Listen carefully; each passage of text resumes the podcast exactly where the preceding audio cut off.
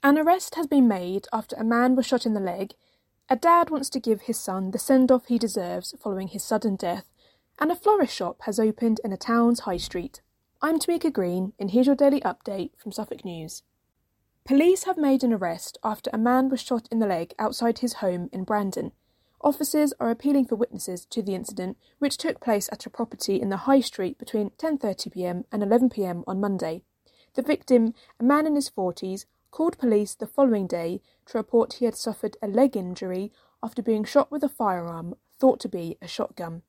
His injuries are described as minor and he did not need hospital treatment.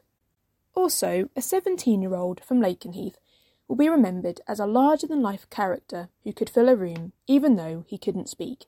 Owen Coleman was diagnosed with cerebral palsy just after his first birthday and had complex health needs.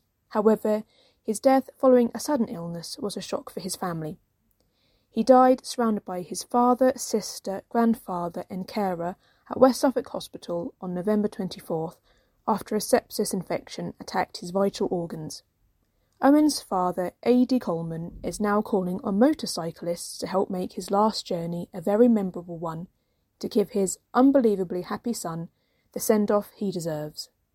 And finally, a florist shop has opened in Haverhill's High Street after an absence of many years, and the owner says she has already been impressed by the welcome she has received. Daylin Flavel Floral Design opened early last week in the premises next to Lloyd's Bank. The building had stood empty for a few months, but was most recently occupied by the estate agent Bourne Estates, and ironically was home some years ago to the florist shop Blooming Lovely. And that's everything for today. Don't forget to follow Suffolk News on Facebook, Twitter, and Instagram, and make sure to listen on Spotify and Apple Podcasts too. You can also subscribe to the IM News app. Just head to suffolknews.co.uk slash subscribe.